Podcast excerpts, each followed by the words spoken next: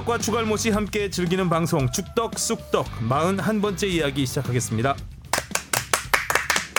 왜 이렇게 칙칙해? 와. 왜 이렇게 칙칙해요 와. 분위기가? 어떻게 할까요? 네. 아, 네, 화요일이 저희들만의 휴일 방송의 날이어서 녹음을 하루 또 하루 늦게 수요일에 하게 됐습니다. 네. 네, 빨간 장미가 생각나는 비오는 수요일이죠. 빨간 장미요? 아 근데 빨간 장미에 어울리는 우리 주바페 아나운서가 이 자리에 어 없습니다. 이제 이 함부로 꽃에 비유하면 좀 그렇지 않습니까? 아 그런가요? 아, 죄송합니다.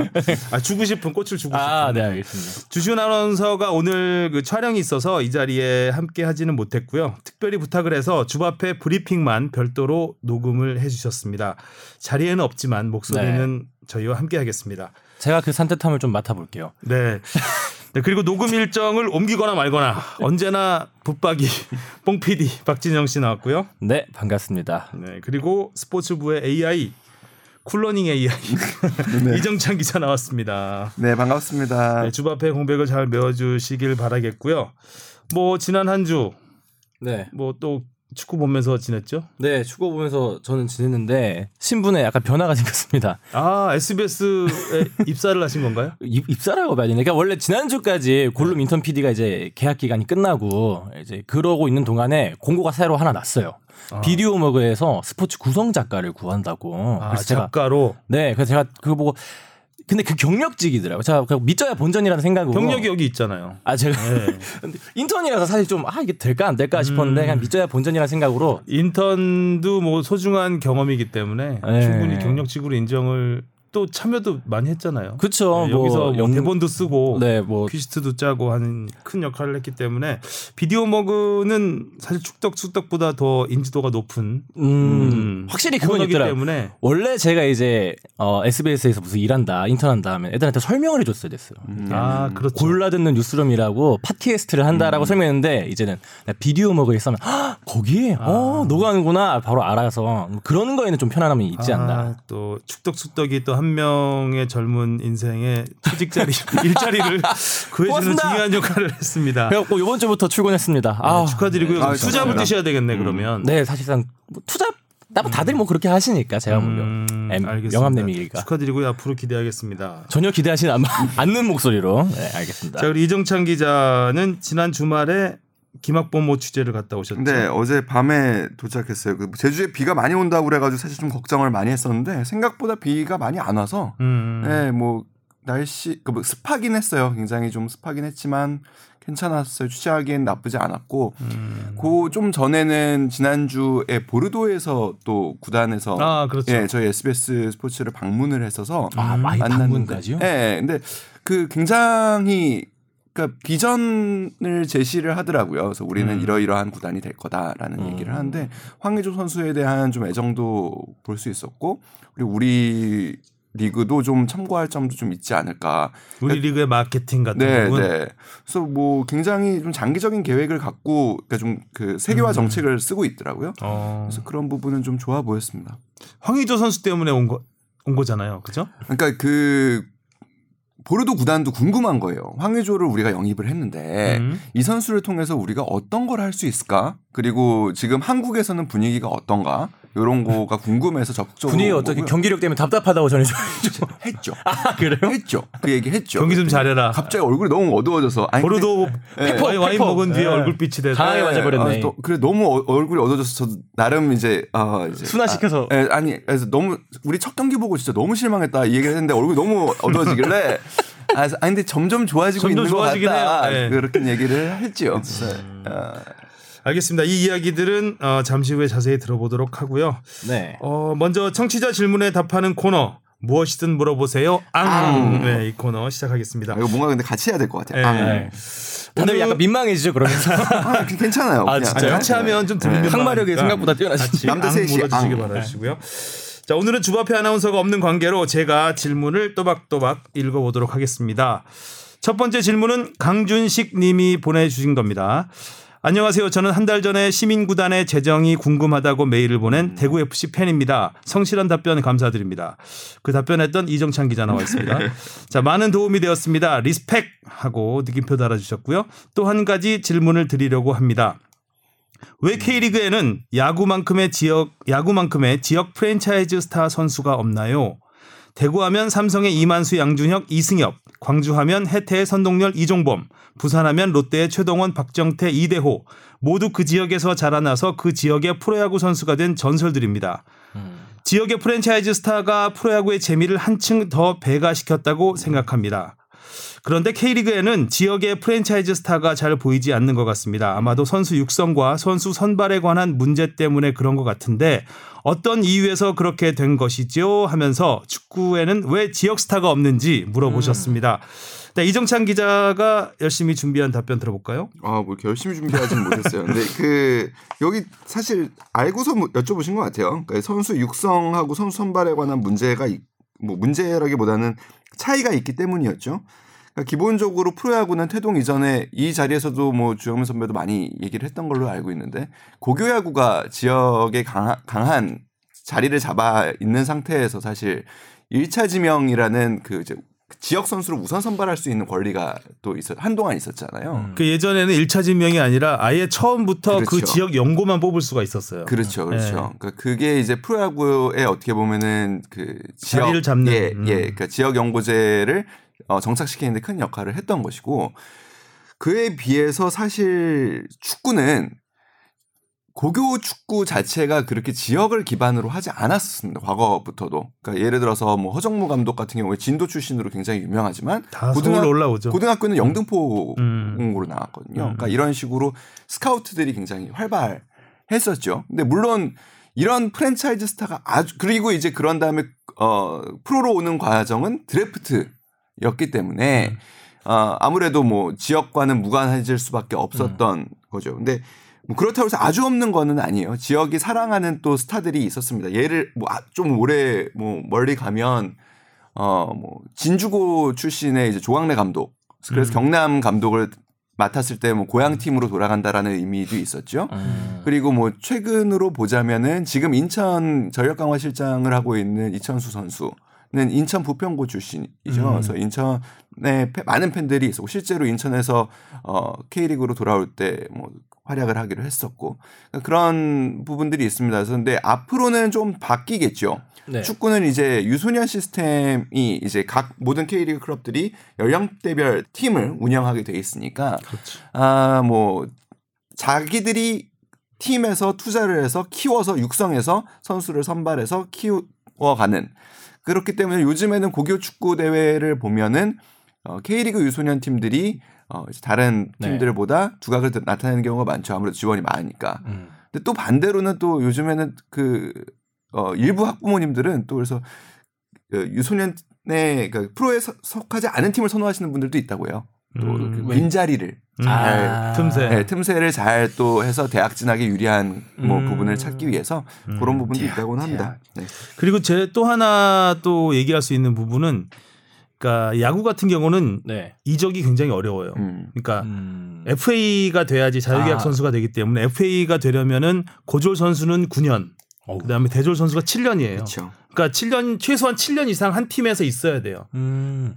그러니까 잘할 경우겠죠. 못하면 그냥 뭐 방출될 수도 있겠지만 네. 어느 정도 수준이 된다면은 7년 9년 동안 한 팀에서 묶일 수밖에 없기 때문에 음. 그 팀에서 당연히 그 팀의 대표 선수로 자리 자, 자리 잡는 이런 자연적인 효과가 있는 것이고 반면에 이제 축구 같은 경우는 이적이 어느 정도 그러니까 선수의 의사와 다, 뭐 상관없이 팀끼리 많이 바꾸잖아. 임대도 그렇죠. 하고 뭐 이적하는데 야구만큼 그렇게 큰 음. 벽이 없어요. 또 야구는 그 FA로 외부 선수 데려오려면은 선수 한 명 줘야 되고 뭐그 선수의 보상. 연봉 200% 이상 줘야 예. 되고 뭐 이런 것들이 있기 때문에 벽이 높기 때문에 음.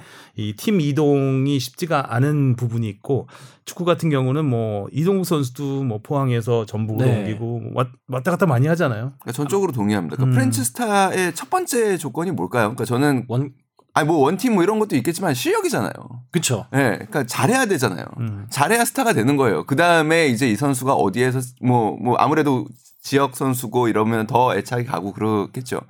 지금 뭐 얘기하신 이만수, 양준혁, 이승엽, 선동열, 이종범 뭐, 뭐 어, 대단했어요. 어마어마한 그러니까 네. 리그 전체 최고 수준의 선수들이었잖아요. 그리고 한 팀에서 오래 뛰었고. K리그에서 최고 리그 최고의 수준을 유지하고 있으면은 리그에 오래 있기 어려운 구조잖아요. 그렇죠.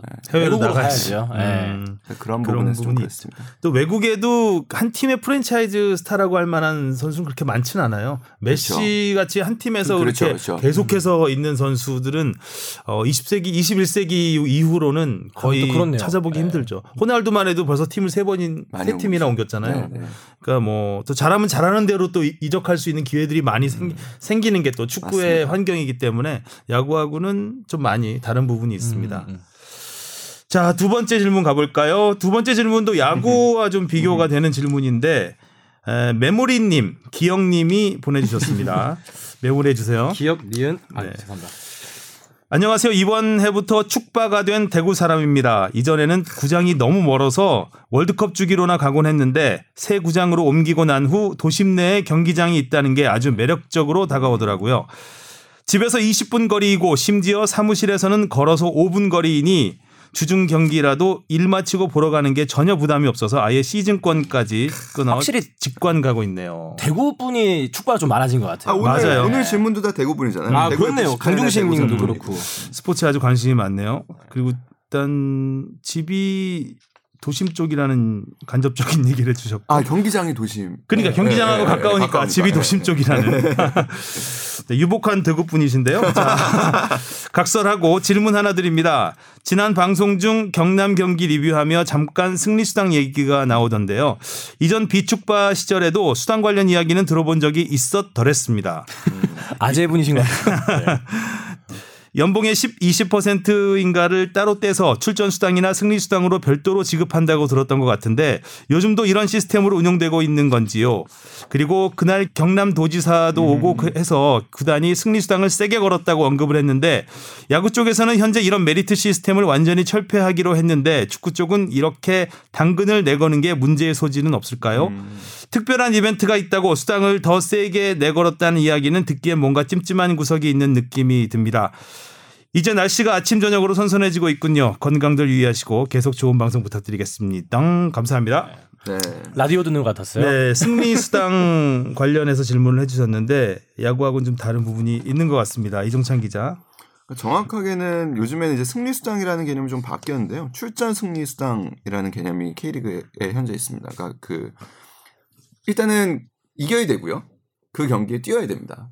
음. 그래서 그랬을 때 이제 그 금액이 선수들에게 정액이 지급되는 조항이고요. 그리고 이거 야구하고 비교하는데 축구 같은 경우에는 전 세계적으로 보편적으로 이 조항이 있습니다. 그래서 어디 전 세계 어딜 가나 뭐 구단마다 그리고 구단의 또 재정 상황 따라 조금씩 그 금액의 차이는 있지만 기본적으로는 그 프로축구 선수의 개념 그러니까 그 계약 개념에 포함되어 있는 부분입니다. 그러니까 개인 계약에도 포함이 되죠. 그렇죠. 네. 그렇죠. 포함이 되고 이제 구단이 이제 제시를 하죠. 그래서 보통 이제 가장 보편적인 수당이라고 할 수 있는 거는 아, 그 아까 얘기했던 출전 승리 수당. 그래서 90분을 뛰었을 때는 100%를 지급하고 45분을 뛰었을 때는 75%. 그 다음에는 뭐 밑으로 내려가면은 조금 더뭐 격차가 예, 격차가 생기는 차등 지급하게 되는 건데요. 어, 결국에는 그 축구하고 야구의 좀 차이일 수도 있는데 그러니까 축구 같은 경우에 경기에 뛰는 선수들이 어떤 특출 한 명의 선수로 사실 승리를 할 수는 없는 거기 때문에 그러니까 조금 뭐 그 야구에서 이 메리트 시스템이 좀 폐지된 거는 경기를 너무 돈벌이 수단으로 선수들이 악용하거나 인식에 좀 그런 문제가 있고 구단마다 좀 편차가 컸다고 해요. 그래서 과거 이제 그 삼성 시절에 또 대구네요. 그 삼성이 그 이제 좀 많이 부유했을 시절에 다른 구단에 비해서 굉장히 많이 주고 음. 그러다 보니까 선수단 운영을 하는 데 있어서 이 야구는 한 경기에 많이 그러니까 한 시즌에 많이 이기면 뭐 70경기 이상 이기잖아요. 네. 그러니까 그런 부분에서 지출이 너무 커지다 보니까 이런 부분을 좀 조율할 필요가 있겠다라는 생각에서 자체적으로 폐지를 한 거고요. 축구는 뭐 리그에서 뭐 아무리 많이 이기는 팀이 뭐 20경기 이상 이기도 사실 많- 쉽지는 않습니다. 그래서 그렇죠. 어, 어느 정도 이렇게 예산을 잡아놓고 이제 하는 부분이고 그 외에 좀 뭐 있을 수 있는 수당이라는 게 골 도움 수단 그이 있을 수 있고 뭐 개인으로 주는. 예. 음. 그러니까 이거는 이제 선수들한테 좀 동기부여를 하는 거죠. 네. 그리고 뭐 이제 특별히 외국인 선수 데려올 때는 뭐 득점왕 보너스 이제 이건 사실 수당이라기보다는 보너스 개념으로 들어 개인 계약 개념이죠. 가죠. 1대1 계약 개념이고 이 뭐. 수당 요 개념은 이제 팀 그렇죠. 팀 예, 그러니까 시즌을 놓고 보는 거고 네. 전체 선수를 놓고 보는 거고. 뭐 그렇습니다. 음. 그래서 제가 보기에는 뭐 축구 같은 경우에는 보편적이죠. 그러니까 이런 계약을 넣는 것이 그리고 때로는 어 과거에 이제 차범근 감독이 수원 시절에 또 수- 돈이 좀 풍성할 때 오히려 연봉을 많이 깎았어요. 선수들의 연봉을 많이 깎고 대신에 수당을. 수당을 올려줄 테니까 너네가 이겨서 가져가라. 아, 이런 그 전략을 쓰시기도 했었죠. 음. 야구 같은 경우는 이제 뭐 승리 수당 이게 몇몇 년 전에 없어지긴 했는데 그러니까 팀 그러니까 팀 전체를 상대로 하는 승리 수당은 없어졌지만 네. 이제 개인과 개인 그러니까 구단과 개인 선수의 계약을 할 때 옵션을 넣죠. 음. 예를 들어 몇 경기 이상 출전 뭐 예를 들어 몇승 이상 뭐 이런 걸 할 때 옵션으로 얼마를 더 준다. 이런 계약, 개인적인 계약은 있습니다. 그런 걸로 그런 게 있기 때문에 그런 게 있는데 또 승리 수당을 지급한다면 이거는 이중 지급에다가 좀 불공평한 면이 있다. 다른 선수와 예, 그런 부분이 제기되면서 이제 메리트 시스템이 이제 비난을 받고 없어지게 된 거죠. 그 어떻게 보면은 그 지도자가 선수단을 장악하기 굉장히 좋은 하나의 장치일 수도 있어요. 그런 부분도 있죠. 네. 바로 오죠, 바로. 예, 그러니까 예를 들면 그 하나의 사정을 가정해 볼게요. 실제 이런 일이 벌어진다라고 또 뭐 생각하실 수도 있지만 어, 의심은 충분히 할 수 있는 상황이 2대 0으로 이기고 있는 상황 후반 뭐 한 45분 이후의 네. 시간이에요. 이 시- 시간에 결국에 어떤 선수를 투입을 하면은 이길 가능성이 높죠.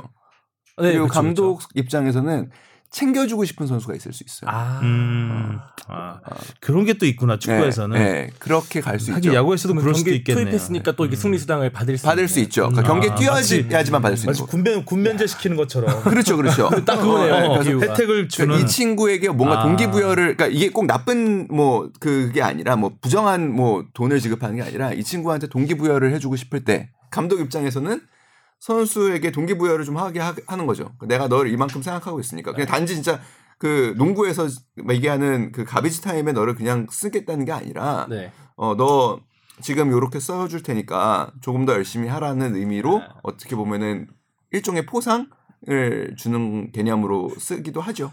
자 질문은 이 정도로 듣기로 하고요. 청취자 질문 어디로 보내면 되죠? 저희 fb 골뱅이 sbs.co.kr로 보내주시면 되겠습니다. 네, 다양한 의견 좀 많이 보내주시기 바라겠습니다. 최근에 많이 늘었죠 의견들이. 좀. 아, 네. 계속 꾸준하게. 그래도 네, 우리가. 또 의견들을 이렇게 고를 수 있는 입장은 아니잖아요. 그 정도로 다 풍, 하고 풍, 있긴 한데. 풍족하진 않죠. 아 그래도 요 근래 좀 제가 이제 메일 보면서 흐뭇한 게 뉴비들이 계속해서 뭔가 나타나고 있는 네. 아, 느낌이랄까요? 뭐 숨어 있는 청취자분들이 계속해서 아, 저도요. 그 지금. 그리고 사실 오늘 보, 그 질문 주신 두 분이 참 반가운 게 아까도 얘기했지만 그 대구라는 우리 네. K리그를 선도하고 있는 어떻게 보면 팬덤에서는 음, 그런 부분에서 이렇게 좀 늘어난 팬들이 이렇게 어, 축덕숙덕이라는 팟캐스트에도 관심을 가져주시고 이렇게 음. 미디어도 소비하시고 이러는 것들이 참 좋아 보입니다. 대구와 광주가 이렇게 손을 아, 잡고 뭐. 영호남의 화합을 이끌고 아유. 있는데 네. 어, 광주는 지금 2부 리그라서 좀 네. 광주 팬들이 얼마나 이 올라오지 않을까요? 방송을 아, 들을지 굉장히 모르겠지만. 음. 어, 다음 올라오겠죠? 네, 올라올 지금 것뭐 같아요. 너무 잘하고 있기 때문에 좀 다양한 지역에서 많은 팬들이 의견을 보내주시면 감사하겠습니다. 자 이제 본론으로 넘어가 볼까요? 오늘은 벤투호 소식, 또 네. 22하 대표 22세 이하 대표팀 소식 그리고 K리그 소식, 해외파 소식 차례로 알아보겠습니다. 음.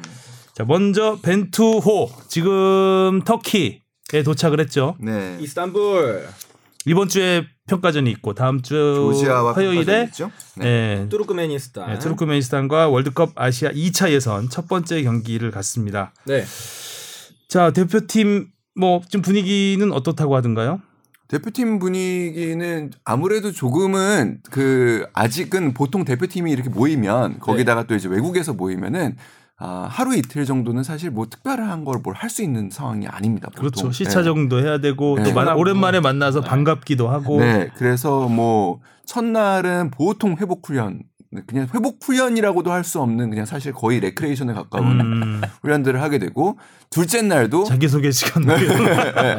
둘째 날도 사실 팀 전술 훈련이기보다는 조금 그러니까 경, 그 회복 속도가 좀 다 다르잖아요. 그리고 멀리서 오는 음. 사람들도 있고 그래서 사실상 한 셋째 날 정도 돼야 뭐 감독이 실제로 우리가 이번 시, 뭐 경기에는 어떻게 해보자 뭐 이런 얘기가 나오는데 아직 그러니까 그런 단계에 막 돌입하고 있는 수준인 거죠. 음. 근데 아무튼 뭐 인원은 조금 많이 뽑았죠. 보통 26명인데 이제 25명 됐죠. 25명을 뽑았습니다. 이청용 선수가 부상으로 합류하지 못해서. 네. 그리고 지난번에 그 이 시간에도 저희가 이제 명단 발표 후에 뭐 얘기를 많이 했지만 아무래도 이번 대표팀의 초반 분위기를 좌우할 수 있는 부분은 새로 뽑힌 선수들일 그쵸. 거예요. 음. 그래서 새로 뽑힌 선수들 뭐 김신욱 선수라든지 아 그리고 또 뭐 아주 뭐뭐 이렇게 우리가 경기를 뭐 볼 거라고 확신할 수는 없지만 뭐 이동경 선수라든지 네. 이런 선수들이 팀에서 또 어떻게 자리를 잡아가는가 음. 굉장히 중요한 부분이죠. 네. 이강인 선수는 음. 역시 가장 큰 음. 관전 포인트 중에 하나고 아유 그렇죠. 잠시 후에도 얘기하겠지만 잠깐 또 시즌 첫 경기를 뛰었잖아요. 아, 벤투가 아, 네. 없어서 잠깐 뭐 40분 정도. 정말 짧은 시간 동안 그야말로 번뜩번뜩하고 경기 너무 짧아서 좀 아쉬움이 있긴 했는데 벤투에서 데뷔하는 모습 보고 싶다는 팬들이 정말 많은 것 같아요. 네. 중원 쪽에 아마 뭐 황인범 선수, 정우영 선수, 백승호 선수 뭐 이런 선수들이랑 경쟁을 하지 않을까 싶은데 정우영 선수하고는 좀 스타일은 좀 다르고 네, 네, 그러니까 그거보다 그쵸. 좀 위에 공격. 있겠죠. 네. 만약에 하게 될 때도. 근데 아마 사사이 전술을 쓴다고 했으니까 좀 플랫하게 쓰지 않을까요? 안 그러면 그냥 원볼란치 형태로 수비형 미드필더 한 명만 세우고 정우영 선수가 이제 그 네. 수비형 미드필더로 간다면 이제 약간 위쪽에는 쓸수 약간 있겠죠. 좀 다이아몬드 네. 사사이에 가까운 그런 전술. 그렇죠. 아마 그럼 위자리에 아 이강인 선수가 나왔으면 전 개인적으로 좀 좋을 것 같긴 한데. 뭐 선발로 나오기는 쉽지 않을. 아무리 네. 조지아전이라고 해도 선발로 나오기는 쉽지 그렇죠. 않을 테고. 음. 어 이제 후반에 나와서 어떤 모습을 보여주느냐가 생- 상당히 궁금한데 뭐 앞으로도 이어지겠지만 이강인 선수 같은 경우에는 그 내년 도쿄올림픽에도 음. 네. 나갈 가능성 강한 의지를 보이고 있는 것으로 제가 알고 있어요. 음. 그래서 그렇게 봤을 때 두 번의 일단 그 차출이 이루어져야 되는 부분이거든요. 1월에 이제 최종 예선 네. 그리고 이제 도쿄 올림픽 본선 팀과의 그런 조율이 굉장히 많이 필요하겠죠. 근데 약간 어제 농담처럼 저도 김학범 감독이랑 그런 얘기 했어요. 사실 아, 발렌시아에서 경기를 아, 너무 또? 많이 뛰면 아 많이 뛰면 안 빼주지 않을까? 그래서 수도 있죠. 네, 그래서 어떻게 보면은 그러니까 너무 근데 경기를 못 뛰면은 경기 체력이 굉장히 떨어지거든요. 그쵸. 경기 감각이 너무 떨어지고 그래서 아 적당한 수준으로만 뛰고 딱 와주면은 참 좋을 것 같다라는 얘기를 하니까 김학범 감독도 웃으시더라고요. 근데 음. 뭐 요즘에 선수들이 굉장히 많이 원하고 있다고 그래요. 네. 도쿄올림픽 같은 경우에는 음. 좀 이따 얘기하겠지만 아무튼 뭐 그런 부분에서 이강인 선수가 궁금하죠. 그리고 특히 최근에는 많이 뭐 라리가에서도 모습을 보여주지 못했기 때문에 20세 월드컵 이후에 많은 분들이 굉장히 보고 싶어 하시잖아요. 음, 선수 그렇죠. 뛰는 거. 그래서 이번 그래도 평가전이 그래서 좋은 기회가 되지 않을까라는 생각을 네. 합니다. 무엇보다 이제 김신욱 선수를 음. 어떻게 활용하느냐 그렇죠. 이게 아마 벤투 감독이 뭐 출국하면서도 그런 얘기를 했었는데 어 마치 김신욱 에 대비한 전술이 준비된 것 같은 뉘앙스로 얘기를 했어요. 음. 그러니까 김- 뭔가 실험은 반드시 할 것 같아요. 조지아전에서 아 뛰기긴 할 것 같다. 네, 뭔가 실험을 할 거예요. 음. 막 전반 황의조, 후반 김신욱을 세우든지 뭐 이런 식으로 해서 음 그게 제일 정말 궁금해요. 저는 혹시 안 뛸까 그게 좀 걱정되긴 하고 아, 안 김신욱 뛰지- 선수는 아, 안 뛰진 않을 것 같아요. 김신욱 선수는 뛴다. 약간 뭐 반신반인 것 같더라고요. 그러니까 김신욱 선수는 인터뷰하는 또거 봤었는데 개인을 내려놓고 팀의 모든 걸 맞추겠다 아주 겸손한 네. 자세로 얘기를 했는데 아니 누가 감독이라도 그 정도 활약을 하고 있는 선수를 한번 써보고 싶지 않겠어요?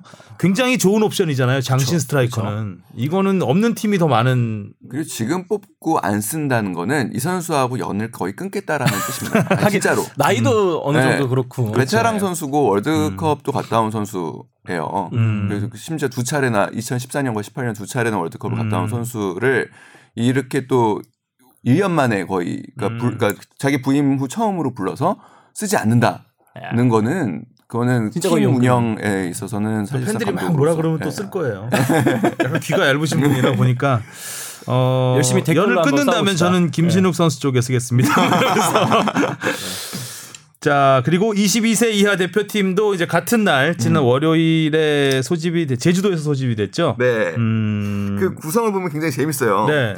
20세 이하, 그러니까 22세 이하 선수들이니까 사실상 97년생들이 지금 현재 그 뽑혀야 되는 연령대인데 네. 어, 20세 월드컵을 갔다 온 99년생 선수들이 7명이나 합류를 했어요. 음, 그대로 이 나이 때도 한두 살이 되게 크죠. 어, 그죠. 네. 그러니까 김학범 감독님도 그 얘기를 했어요. 그러니까 분명히 본인들이 20세 월드컵에서 잘했다고 하지만 한 살도 아니고 두 살 위에 서- 형들이랑 하는 게 쉽지 않을 거다. 음. 근데 그러니까 김학범 감독은 굉장한 메시지를 주고 있는 거거든요. 그러니까 네. 이 선수들을 데리고 가겠다, 막 이렇게 하는 거야. 이, 이 선수들을 주축으로 갖고 가겠다라는 것보다는 경쟁을 음. 한번 시켜보겠다라는 거예요. 그러니까 그 여기에 뽑히지 않은 선수들에 대해서도 어 황태현, 엄원상, 오세훈, 전세진, 이지솔, 이재희, 김현우 선수가 왔는데 주로 수비수 선수들이 많습니다. 음, 그러니까 그렇죠. 그만큼 김학범 감독은 지금 현 22세 대표팀의 수비에 대해서는 불만이 많다는 믿지 못해. 합니다. 예. 네. 음. 그러니까 그 원래, 메시지, 원래 스타일 자체가 수비를 굉장히 탄탄히 하는 네. 스타일이잖아요. 음. 메시지를 주는 거예요. 음. 니네가 얘네들한테도 안 되면 니네는 뛸 수 없다라는 메시지를 강하게 형, 사실은 형들한테 주기도 네. 하고 동생들한테는 야 니네 좀만 잘하면 도쿄 올림픽 갈 수 있다라는 메시지를 주는 거죠. 여기에 포함되지 않았는데 최준 선수도 부르려고 그랬대요. 아 맞아요. 맞아요. 음. 저 최조 선수가 왜 없나 싶었어요.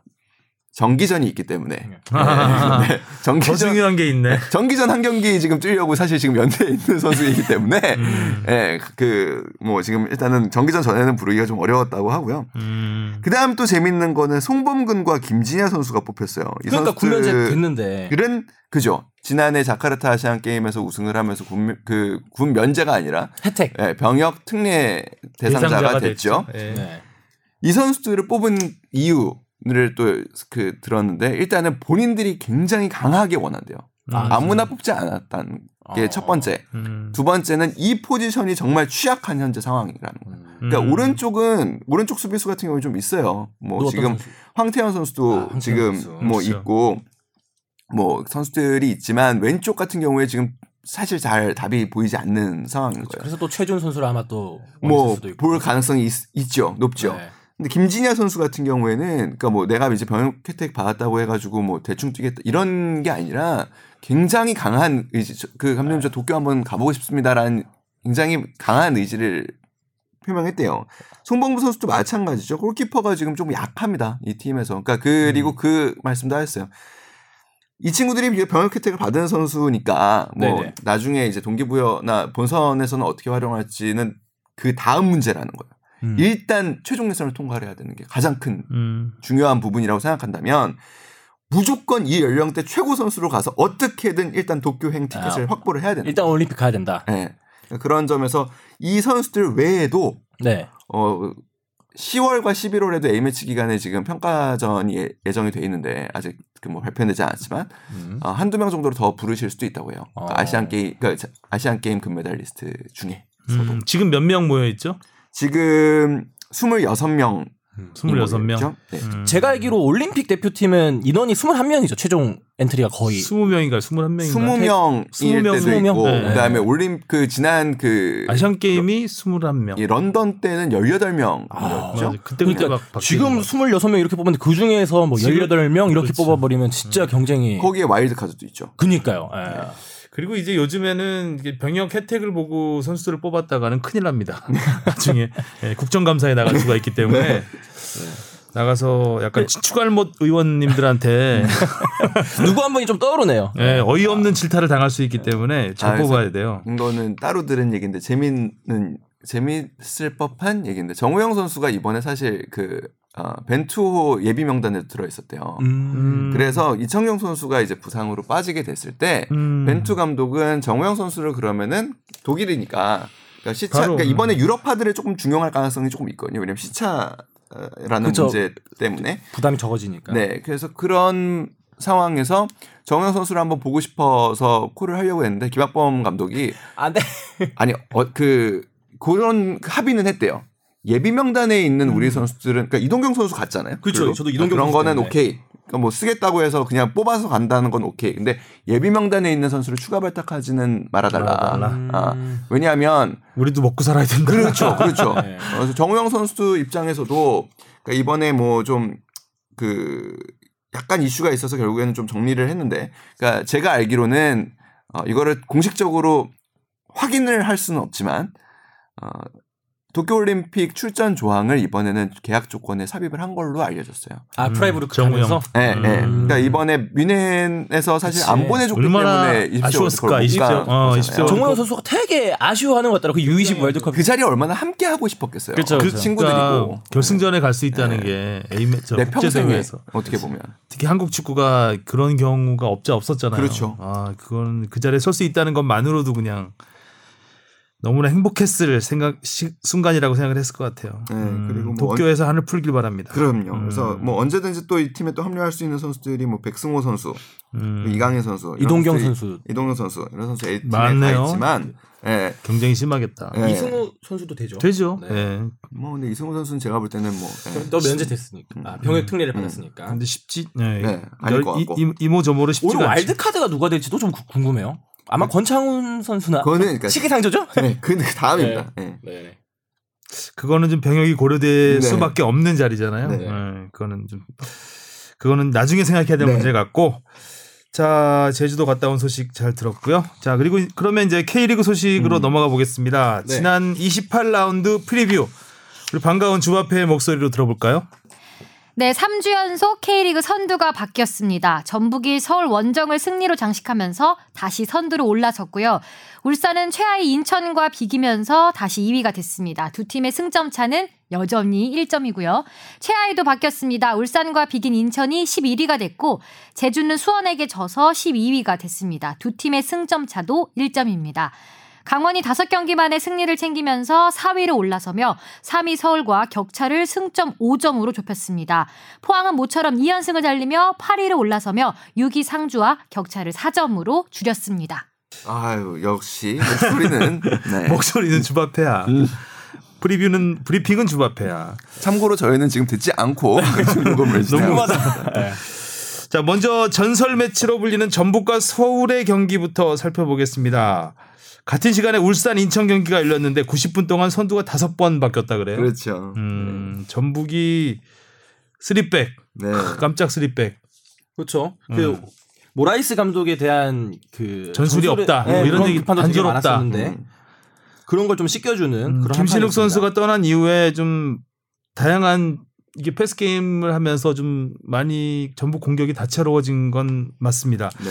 그리고 또 새로운 면을 봤죠. 여기서 또 쓰리백 그 서울 상대로 굉장히 가- 공격적인 쓰리백이었어요. 이것도. 그러니까 뭐 이용 음. 김지수 선수가 사실상 그러니까 이용 김지수 선수를 그 동안에 측면 수비수로 썼다면 사실상 미드필더로 썼던 음. 올린 거죠. 예, 예. 그리고 이번에 첫 골이 권경원 왼쪽 수비수였던 권경원 아, 음, 권경원 선수의. 크로스였잖아요. 네. 그 정도로 아주 뭐 전반까지 올라와서 얼리 크로스였지만 이 저 호사 선수가 아주 기가 막히게 넣었죠. 네, 그쵸, 아, 정말 서울 입장에서는 호- 홈에서 음. 관중이 25,333명 올 시즌 그렇게 많이 2위 기록이라 그래요? 와 음, 이- 이렇게 많이 제가 상암동 살기 때문에 이 경기를 회사에서 보다가 갈까 어, 말까 고민. 아니, 관중석을 딱 보고 아, 저 전반 끝나고. 예, 전반. 아니 전반 끝 아, 늦게 가고 와. 예, 하프타임 때 가야 돼요, 이때. 아 차 막히니까 끝나면 거의 한 시간 동안 차가 막혀요 그 주변에. 아이 그래서 경기 그 정도로 서- 그 관중이 많이 왔던 경기였는데 전북이 뭐 원사이드였죠 경기 자체가. 네. 아, 이날 또 뭐 전북에서 눈에 띄는 건 아무래도 또 송봉 송범근 선수 아, 아, PK. 킥. 네. 두 개 연속 막았죠. 사실 지난 음. 그 아시안 게임에서도 이게 조현우 선수를 많이 믿었던 게 송범근 선수 막 그런 불안한 모습도 있었고 특히 음. 이런 페널티킥 모습 어떻게 좀 그러니까 조금이라도 방향이라도 조금 쫓아가는 모습이 보이면은 아 뭐 그래도 아깝게 뭐 안 됐거나 이런 느낌 받을 수가 있는데 음. 방향조차도 뭐 많이 못 맞추는 모습을 이때까지 많이 보여줬어요. 굉장히 스트레스가 심했대요. 음. 그이 선수 자체가 이 페널티킥에 대한 이제는 거의 약간 트라우마 같이 내가 왜 이렇게, 왜 이렇게 못 막을까 그래서 늘 어, 경기 끝나고 뭐 이동국 선수나 뭐 김진수 선수 이런 선수들 잡아놓고 연습을 한동안 했다고 하더라고요. 근데 뭐 그래서 모라이스 감독이 많이 놀렸대요. 도대체 언제쯤 한번 막을 거냐. 아, 그것도 놀리는 거에 들은 사람 또 얼마나 부담되겠어. 뭐 그러니까 언젠간 한번 막아주겠지 뭐라는 약간의 생각으로 했겠지만 아무튼 중요한 시점에 그러니까 그래서 많이들 뭐 호사 뭐 이날 경기에서 뭐 골을 넣었던 로페스 뭐 이런 선수들한테 사실 뭐뭐 최고 활약 이라는 표현을 썼지만 사실 송범근 선수의 그 페널티킥 선방도 경기의 분위기를 굉장히 음. 굳히는데 승리를 굳히는데 큰 아, 역할을 예. 했죠. 또 튕겨 나오는 볼까지 막아버리면서 음, 송범금 선수 개인적으로도 되게 기억에 많이 남는 그런 순간이 될 것 같아요. 또 전환을 할 수 있는 스스로 또한 단계 성숙할 수 있는 그런 선방이 되지 않았나. 그럼 다 해봤대요. 뭐 먼저도 떠, 뛰어보고 뭐 보고도- 보고도 해- 뛰어보고. 해보고 모두 해보고 다 해봤어요. 뭘안 해봤겠어요. 예, 예. 근데 어린 나이에 그이 정말 전, 비클- 전북이라는 큰 네, 팀의 비클에서. 수문장을 맡으면서 압박감이 굉장히 심했을 텐데 어쨌든 뭐 이 경기로 인해서 송범근 선수가 좀 존재감을 보여줬던 것 같고 또 문선민 선수. 하, 변함없이 벤투 감독이 뽑든 말든 나는 달린다. 도움 9개. 1위입니다 지금. 아. 도움 아홉 개 벌써 1위가 네, 되었어요. 도움 1위 되고 공격 포인트는 팀 내 1위죠? 아, 그리고 또 좋은 기회는 또 한번 또 아? 낮추면서 놓치면서. 아, 도움 딱 한 다음에 정말 결정적인 두 번의 기회가 있었잖아요. 네, 거기서 다 뜨더라고요 네, 놓치면서 나는 문선민이다. 어. 안 접으니까 떠. 저는 뭐 전북 호사 선수가 요새 이제 영입되고 나서 곧잘 잘해주고 있잖아요. 음. 근데 생각보다 김승대 선수가 뭔가 팁에 적응하는데 더 어, 오래 걸리는 것 같아서 이게 좀. 의외예요 음. 개인적으로. 좀 이게 문선민 선수, 로페즈 선수 하면서 이렇게 다다다닥 뛰어가는 그 라인 브레이커의 그 모습을 확실하게 보여줄 거라 생각을 했는데 글쎄요. 오히려 맞습니다. 호사 문선, 문선민과 김승대가 거의 뭐 스피드로 잡아줄 걸로 봤는데 문선민은 뭐 기대 이상. 김승대 선수는 잘 안 보이고 있습니다. 네. 자 그리고 기록을 좀 보면 전북이 슈팅 수에서 16대 6 크게 앞섰네요. 음. 진짜 일방적인 경기였네요. 음. 전북이 서울전 6연승. 최근 리그 17경기 무패. 역시 전북. 아 최용수 감독이 끝나고 한 말이 재밌네요. 자전거는 오토바이를 이길 수 없다. 네. 그만큼 팀의 이 개인적인 좀 선수 역량 차이가 많이 난다는 걸 이렇게 좀 얘기한 아, 것 그래도 같아요. 3인데 리그 3위가 자전거면 그 밑에 있는 팀들은 뭐죠? 자전거인데 좀 많이 헐고 예, 그런 선수들도 힘도 많이? 빠지고 예, 바퀴에 바람도 좀 빠지고 스카이 예. 콩콩? 아, 그래도 뭐, 그러니까, 어, 그래도 서울 정도면은 그래도 뭐. 스쿠터는 되잖아요. 저도- 오토바이. 네, 저는 되죠. 볼볼이 예. 어. 스쿼드는 나쁘지 않은데 워낙 그래도 선수층이 얇고 근데 많이 정말 잘 뛰었잖아요. 꾸려가고 있는 거예요. 네, 진짜 서울은 지금. 저는 오히려 최용수 감독이 그냥 좀 한번 미끄러졌으면 좋겠어요. 음. 그러니까 왜냐하면은 지난 시즌에 진짜 치욕을 맛봤잖아요. 승강 플레이오프까지 가면서. 이거 이- 지금 이부 리그로 내려갔으면 좋겠다는 얘기. 아 그건 아닌데. 돌맞이를 어떻게 미끄러, 어디로, 어디로 미끄러지냐는 어디로 얘기가 지금 최용, 그러니까? 지금 여름 이적 시장에 선수를 한 명도 영입 비 와서 지금 미끄러질 거다. 선수 영입을 한 명도 못했잖아요. 네. 근데 그게 이제 아니 뭐 선수 영입 안 해줘도 뭐 페시치 선수 뭐 이렇게 좀 해주고 하니까 최용수 감독이 알아서 잘하네. 그냥 좀 냅두자. 아, 구단에서? 그러니까, 네. 그러니까 오히려 좀 더 근데 지금 어려움 돼야 겪고 있는 거는 뭐 누구보다 구단이 잘 알 것 같고 또 이명주 선수하고 주세종이 돌아오잖아요. 응, 유일하게 좀 반길 수 있는 예, 소식이죠.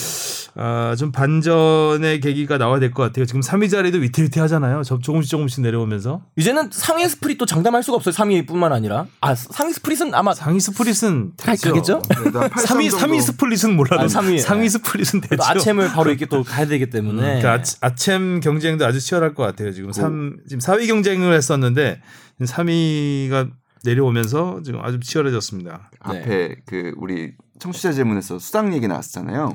걸어야 돼. 아, 그거 다 썼다 그랬죠. 네, 아, 이게 다 썼다기보다, 그러니까 그 이게 팀들이 한 해 예산을 짤 때 그래서 올해는 예상을 해요 프런트들이 음, 몇승할 몇 거다? 승 정도 할 것이다. 그럼 그 자기 정도에 팀에 베팅하는 겁니까? 아니 승리 그- 아니, 수단이니까 예산을 짜야 예산을 되니까. 짜야 네. 되니까. 그래서 사실 올해 짤 때, 그러니까 지난 시즌이 서울이 굉장히 승리가 없었잖아요. 그래서 밑에 음. 강등 위기까지 갔었고, 그래서 아 예상을 할 때 한 어, 상위 스플릿 정도를 기준으로 생각하고 한 13승 정도를 아. 사실 예상을 처음에 짰었대요. 네. 음. 물론 지금은 지금 13승입니다. 그리고 사실 고참 재밌는 것 중에 하나인데 공교롭게도 고 12승 오면서부터 갑자기 승리가 좀 줄었어요. 승리상 다 쓰면서 그런 건가?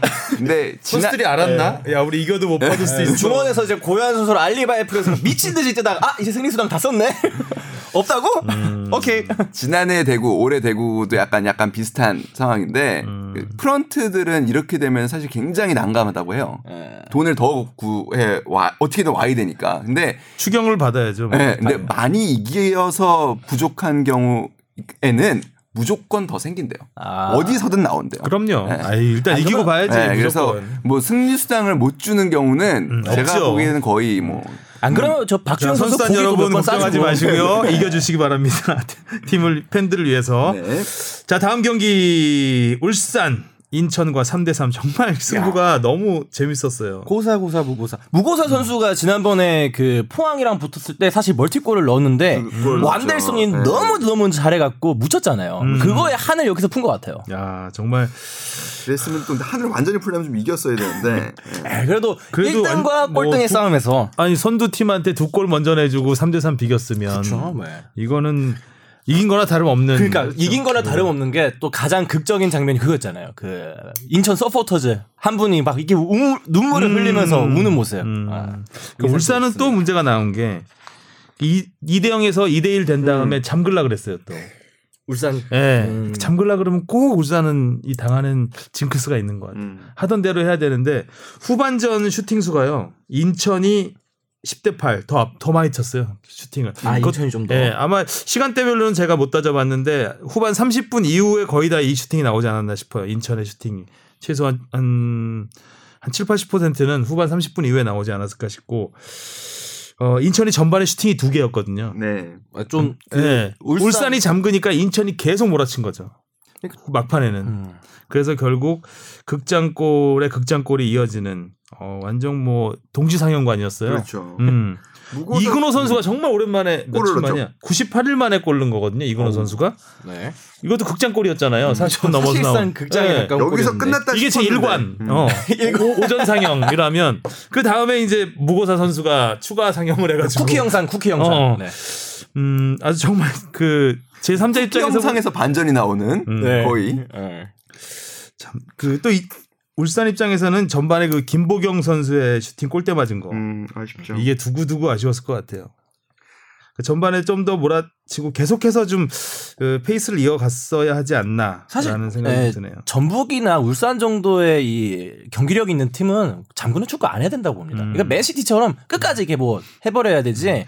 그러니까 뭐 울산의 우승 의지 그리고 인천의 잔류 의지가 막 음. 붙어서 결국 인천의 인천이 더 절박했다는 거겠죠. 네. 음, 인천의 절박함이 빛을 발했던 경기. 뭐 지금 뭐 그러니까 뭐 리그 순위 조금 이따 말씀드리겠지만 지금 보면 그 기대되는 거는 무고사 선수가 그러면은 이런 좋은 황그 컨디션에서 A 매치 기간에는 좀 어떤 모습을 보여줄지도 굉장히 궁금해요. 이 선수가 이제 몬테네그로. 몬테네그로 대표팀에 이제 가서 헝가리 체코하고 유로 예선에 돌입을 하는 것 같은데 음. 아 소집됐나요? 네, 네, 네. 네, 그래서 어 어떻게 할지 좀 궁금하고 사실 A 매치에서도 득점력이 적진, 그러니까 그 경기당 득점률이 적지 않은 선수예요. 음. 그래서 한번 대한 다음이라는 것 네, 같은데. 네, 그래서 한 번쯤은 뭐 대표팀에서 또 어떤 모습을 보여줄지. 근데 아, 이 동아시아에서 유럽을 왕복하는 게 굉장히 쉽지 않은 거거든요. 그러니까 하여튼 좀 기대는 되고 그리고 또 걱정도 한편으로는 또 되는. 그러니까 갔다 와서도 또 이 폼을 유지를 할 수 있을까라는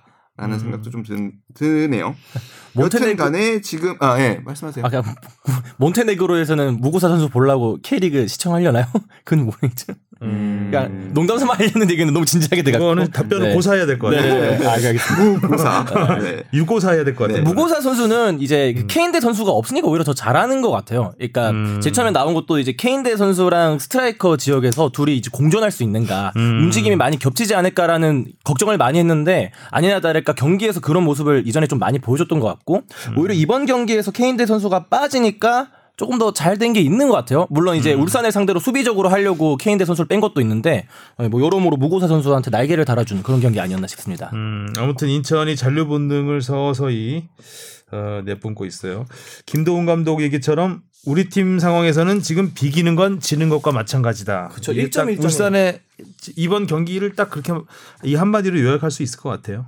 또 그래도 뭐그 1점이 없었다면 그 사실 또 전북 지금 전북하고 울산이 승점 일점 차이. 1점 차입니다. 음. 근데 1점 차와 또 2점 차는 또 좀 다르니까. 그렇죠. 예, 중요한 그래도 뭐, 하, 뭐 아쉽겠지만 사실 전북인 경기였는데 사실 전북도 그 전 경기 비겨 가지고 결국 선두를 내줬잖아요. 성남과 경기에서 예, 그 비슷한 행보를 걷는 것 같아요 두 팀이. 그래서 음. 뭐 협회에서 예, 협- 연맹에서 이제 자료를 줬는데 28라운드를 치른 상황에서 음. 1, 2위가 1점 차인 경우가 이제 6년 만이라고 그러더라고요. 2013년. 예, 음, 또 맞아요. 굉장히 그때 당시 1위가 포항이었고 네, 2위가 또 울산이었어요. 울산이었죠. 아, 근데 보니까. 그때 포항 선두였던 포항이 52점, 울산이 51점이거든요. 네. 근데 지금 전북이 60점, 울산이 59점이니까 얼마나 지금 양강 체제가 확고한지 보여주는 음, 거, 통계라고 볼 수 있습니다. 그러니까 아주 그냥 촘촘하게 치열해요. 그러니까 1, 2위는 아무래도 우승 경쟁이 있는 거고 그리고 3, 4, 5위까지 제가 볼 때는 한 3, 4, 5위까지는 그또 예, 아챔이 거기가 또 촘촘하죠. 서울, 강원, 대구. 그리고 제가 볼 때는 또그 6위부터 또 한 8위까지 상주, 수원, 포항이 또 상위 스플릿 놓고 또 하는 경쟁이 아주 또 뭐 치열하고 밑에 지금 인천, 제주가 또 1점 차이죠. 음. 너무 역대급 사실 경쟁이 자 고르게 예. 그 스플릿 라운드가 처음 실시됐을 때는 아 뭐야 이거 했는데 갈수록 좀 보는 재미가 네. 있는 것 중위권도. 이제 쫄리고 어, 아주 재미있는 경기가 펼쳐지고 있습니다. 참고로 작년 지난해 28라운드 끝났을 때는 1위 전북과 2위 경남이 승점 차가 16점 차. 음. 거- 벌써부터 그때부터 게임이 그때는 끝났네요. 스플릿 나뉘기 전에 작년에는 끝났잖아요. 아, 전북의 우승이. 그렇게 되면 좀 재미가 없어지는 건데 올해는 아주 정말 치열하게 전개가 되고 있습니다. 자 이번에는 탈꼴찌 한번 볼까요? 제주가 수원에게 일격을 당하면서 최하위로 내려앉았습니다. 아우 너무 좀 경인제가 됐죠. 너무 짠했어요 제주가 조용형 플레잉 코치까지 출격을 그러니까 시켰는데 저는 잘못 본 줄 알았어요. 갑자기 이분이 왜 여기 있지 싶더라고. 그러고 PK 줄 뻔했죠. 그러니까 VAR로 당연 다행히 그렇게 돼서 했는데 근데 사실 그 골 내준 것도 조용형 수비수가 좀 관여가 약간 돼 있죠 돼 있기는 음. 음 하여튼 제주 입장에서는 다 쥐어짰는데 아, 피하고 있는 말았습니다. 그것도 다 수원이 네. 그 득점 선두 타가트가 부상 때문에 못 나왔잖아요. 부상도 있었고 음. 그리고 이번에 이 그 타가트 선수도 이제 아시아 예선의 명단 호주, 뽑혔습니다. 음. 그래서 그 감독이 굉장히 큰 기대를 갖고 있다고 해요. 호주 대표팀 음. 감독이. 그래서 어좀 이번에는 어떻게 보면 수원 측에서 조금은 몸 관- 배려를 몸 해준 관리를 좀 네, 해줬구나. 배려를 해준 부분도 있습니다. 몸이 썩 좋지 않으니 네, 네. 조금 했으면 좋겠다. 그러고도 타가트 입장에서도 네. 예전에 대표팀 됐다가 부진해서 빠졌다가 다시 된 그렇죠. 거기 때문에 네. 본인 음. 입장에서도 굉- 굉장히 기대를 하고 또 절실할 수 있는 상황입니다. 이번에 수원에서는 아무래도 안토니스 선수가 좀 눈에 띄었죠. 음. 롱패스 주특기인 롱패스를 많이 보여줬는데 예전에 이제 7월 30일에 대구전에 데뷔했을 때도 이제 멋있는 패스 멋있게 뿌려주면서 어그 뭐야 타가트 선수의 골을 도왔죠. 음. 사리치 선수가 이제 외국으로 가면서 그 대체제로 안토니스 선수를 이제 영입을 한 건데 수원 팬들은 되게 만족하는 것 같아요. 뭐 베컴 음. 보는 것 같다고도 말을 많이 하고 어, 음. 염기훈 선수의 빈자리도 채우, 채우 는 것도 있고. 음. 되게 이번엔 경기에서도 어, 답답한 수원의 공격 타가트 선수의 공백을 어느 정도 메워주지 않았나 예, 그렇게 음. 보여집니다. 근데 수원이 좀 들쭉날쭉하긴 해요. 그렇죠. 뭐 홈 원정 워낙 왔다 갔다 하는 게 심해서. 근데 저는 구대영 선수 골이 너무 멋있었던 것 같아요. 그야말로 정말 네. 날라 번개치 날아가는. 번개 치듯이 번개 치듯이 날아와서 골을 넣었잖아요. 좀 멋있는데 좀 짠했어. 어. 짠하지 않아요? 약간? 어, 너무 짜릿했던 것 같아요. 예상치 못한 상황에서 쑥 들어오는 그 느낌? 정말 소중한 한 골을 뽑아서 수원이 이제 6위 상주와 승점 1점 차가 됐네요. 수원, 어, 수원이 어, 상위 스플릿 정말 치열하게 네. 네. 네. 제주도 좀 전참 제주도 참 이해가 잘 안 되는 팀 중. 팀 분위기가 정말 안 좋다고 계속 얘기를 하는 것 같아요. 음. 네, 감독도 그렇고. 그러니까 지난번에도 얘기했지만 최윤겸 감독이 문제도 알고 답도 알겠는데 해결이 안 된다라고 할, 할 정도면 네. 음, 사실 글쎄요. 영입도 고르게 사실 구단. 분위기, 그러니까 감독을 교체하는 건 여러 가지 이유가 있지만 분위기를 좀 잡아 달라는 게 있거든요. 네. 근데 좀 그것도 감독의 역량 아닌가요? 그러니까 저는 저기 저는 생각하는 게 선수단 분위기 안 좋다 이렇게 얘기하는 게 전 선수단도 기분 좀 안 좋을 것 같아요. 어, 왜 자꾸 우리 뭐 기- 분위기 안 좋다 그래? 그러니까 뭐 자기도 그렇죠. 그러니까. 여러 가지 내용, 그러니까 바깥에서도 그렇고 어. 안에서도 그렇고 굉장히 좀 시달릴 수밖에 없는 상황이죠. 근데 꼴찌인데 분위기가 좋다. 이거는 또 말이 안 되잖아요. 근데 이제 뭐. 분위기가 안 좋더라도 파이팅은 있어야죠. 아, 우린 남아 있어야지 하는데 그런 의지조차도 약해 보이니까 감독님께서 그렇게 말씀하신 거 아닐까? 음. 나름대로의 파이팅들은 하고 있겠죠. 근데 뭐 결과가 안 따라주는 거긴 한데 참 이번에도 안, 안 풀린다 이 느낌 많이 오사쿠나 들었어요. 네, 음. 헤더도 한 개 날려버리고. 음. 오사쿠나 제가 그 선수 제가 기록한 게 봤는데 음. 이때까지 여섯 경기 한 400분 정도 뛰었더라고요. 유효슛이 다섯 개예요, 다섯 개. 음. 그러니까 거의 뭐 한 경기당 어, 유효슛을 하나 정도밖에 못 때리는. 나름 여름 이적 시장에서 보강도 꽤 하고 했는데 아직 효과를 보고 이- 보고 있지 못하는 상황입니다. 자 다음에 예 바로 위에 팀 경남 안심할 수 없는 상황. 강원한테 2대 0으로 졌죠. 그렇죠. 강원이 오랜만에 되게 이겼어요. 8월 아 8월 들어서 다섯 경기 좀, 만이죠 네. 승리가 2연패 안 끝냈고. 다시 4위로 올라서면서 이제 서울을 위협하고 있는 상황이고 경남에서 이적한 이영재 선수가 음. 페널티킥으로 나서서 친정팀한테 그냥 한 방을 날렸는데 어, 되게 의외 아니었어요? 이영재 선수가 그, 그 상황에서 이현식 선수가 얻어낸 거잖아요. 그쵸, 그쵸. 페널티킥은. 근데 갑자기 이영재 선수한테 차라고 보통 이제 어, 대표적인 스트라이커라든가 이제 전담 키커한테 맡기는데 이영재 선수가 전담 키커는 아니잖아요. 또 이적생한테 이렇게 어. 맡기는 것도 상당히 의외였어요. 그 가- 병수 그- 볼인가요 이것도? 그런 거 같아요. 그러니까 비수를 뭐 꽂아라. 취소- 취재 를 해보지는 못했는데 음. 김병수 감독이 아무튼 이영재 선수에 대한 엄, 그 강한 신뢰가 있기 때문에 음. 이영재 선수도 그래도 그런 어, 어떻게 보면은 어, 분위기 속에서 좀 차지 않았을까라는 생각을 하고 김병수 감독도 재밌는 얘기했는데 잠을 안 자고 많은 시간 노력했다. 근데 이분 진짜 원래 잠 잘 안 자고 방 밖으로 잘 안 나오시는 분이거든요. 아, 지난번에 그 주바페 그쵸. 갔을 때도 네. 그 파자마 입고 나오셨대잖아요 네. 숙소에서. 다른 분들은 출퇴근하시는 분들도 많은데 여기 음. 클럽하우스에 아예 이제 음, 그러니까 하면서. 뭐 언, 연구하는 감독. 네, 언젠가는 한번 근데 뭐 쉽- 이렇게 쉽지는 않은데 이렇게 다가 그러니까 벽을 허물기가 쉽지는 않은데 그냥 축구 얘기만 하루 종일 하실 수 있는 아, 분이세요. 음. 그참 뭐 아무튼 궁금 뭐 재밌는 표현이죠. 잠을 안 자고 평소에도 잘 안 자시는 걸로 알고 있는데 그건 많은- 어떻게 알아요? 예? 근데 그건 어떻게 아세요? 아니 뭐 친한 사람들이 있어요. 그래서, 그래서 아니 그 많은 시간 노력 평소에도 굉장히 많은 시간을 축구만 생각하시는 걸로 알고 있는데 아 이런 얘기를 하신다니까 거의 뭐 모범생이 뭐 교과서 보고 공부했어요. 뭐 이런 느낌의 음, 얼마나 잘하려고 그럴까요? 그러니까 이 경기에서도 제리치 선수가 되게 멋있는 뭐 바이시클이라고 해야 되는지 뭐 오버헤드라고 해야 되는지 제리치도 뭔가 보여주고. 싶었을 것 같은데 네. 아, 이영재 선수로 그러니까 경남에게 두 배 아픔을 줬습니다. 네. 경남이 지금 진검다리 승리를 했거든요. 지난번에 패승 패승 하고 이번에 또 졌어요. 그러니까 다음에 이길 차례잖아요. 근데 다음 상대가 울산이에요 울산이죠. 지금. 네. 그렇네요. 예, 네, 사나고. 만만치가 않습니다. 이 진검다리를 후딱 뛰어넘었어야 되는데 또 지고 말았습니다. 진검다리 승리, 진검다리 패배하다가 참 울산에 그래도 대표팀에 뽑힌 선수들이 제일 많으니까 음, 그 선수들이 뭐 빠지면 빠져도 스쿼드가 두터웠기 때문에 뭐 그렇긴 채울 수 있는 하지만 사람이. 네. 변수가 될 수 있겠죠. 음. 예. 자 그리고 어, 상주와 대구 1대1 무승부. 상주가 이번 경기 끝으로 이제 12명 선수가 전역을 합니다. 고별전들이었는데 김민우 선수 윤빛가람 빠이빠이 하는 경기였습니다. 네, 1대1 무승부. 대구가 뭐 요새 잘 나가고 있던 팀이기 때문에 상주로서는 그리 나쁘지 않은 물론 이제 선제골을 넣고 동점이 됐기 때문에 네. 에, 좀 아쉬움은 있겠지만 그래도 뭐 선방한 경기였다고 볼 수 있겠죠. 첫 골 그 조현우 골키퍼 제치고 박용지가 넣은 골이 아주 역습을 역습을 잘하는? 팀한테 음, 음. 역습을 보여준 음. 박용주 선수가 골 넣, 그러니까 골 넣기까지 걸린 시간이 한 10초 정도 되는 것 같더라고요. 제가 음. 재봤었는데. 아 그러니까 그 이제 시작을 해서 네, 뺏는 것부터 시작을 해서. 네. 대구 입장에서는 골대 맞은 게 두 번.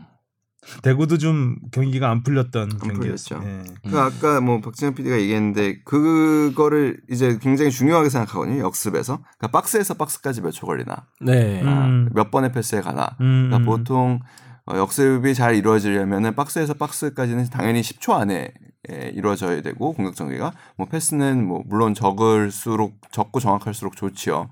그래서 그 10초가 넘어가면은 사실 좀 수비가 안정화가 되기 음, 때문에 음. 그 안쪽에 박스에서 박스까지 가는 거를 굉장히 많이 연습을 하거든요.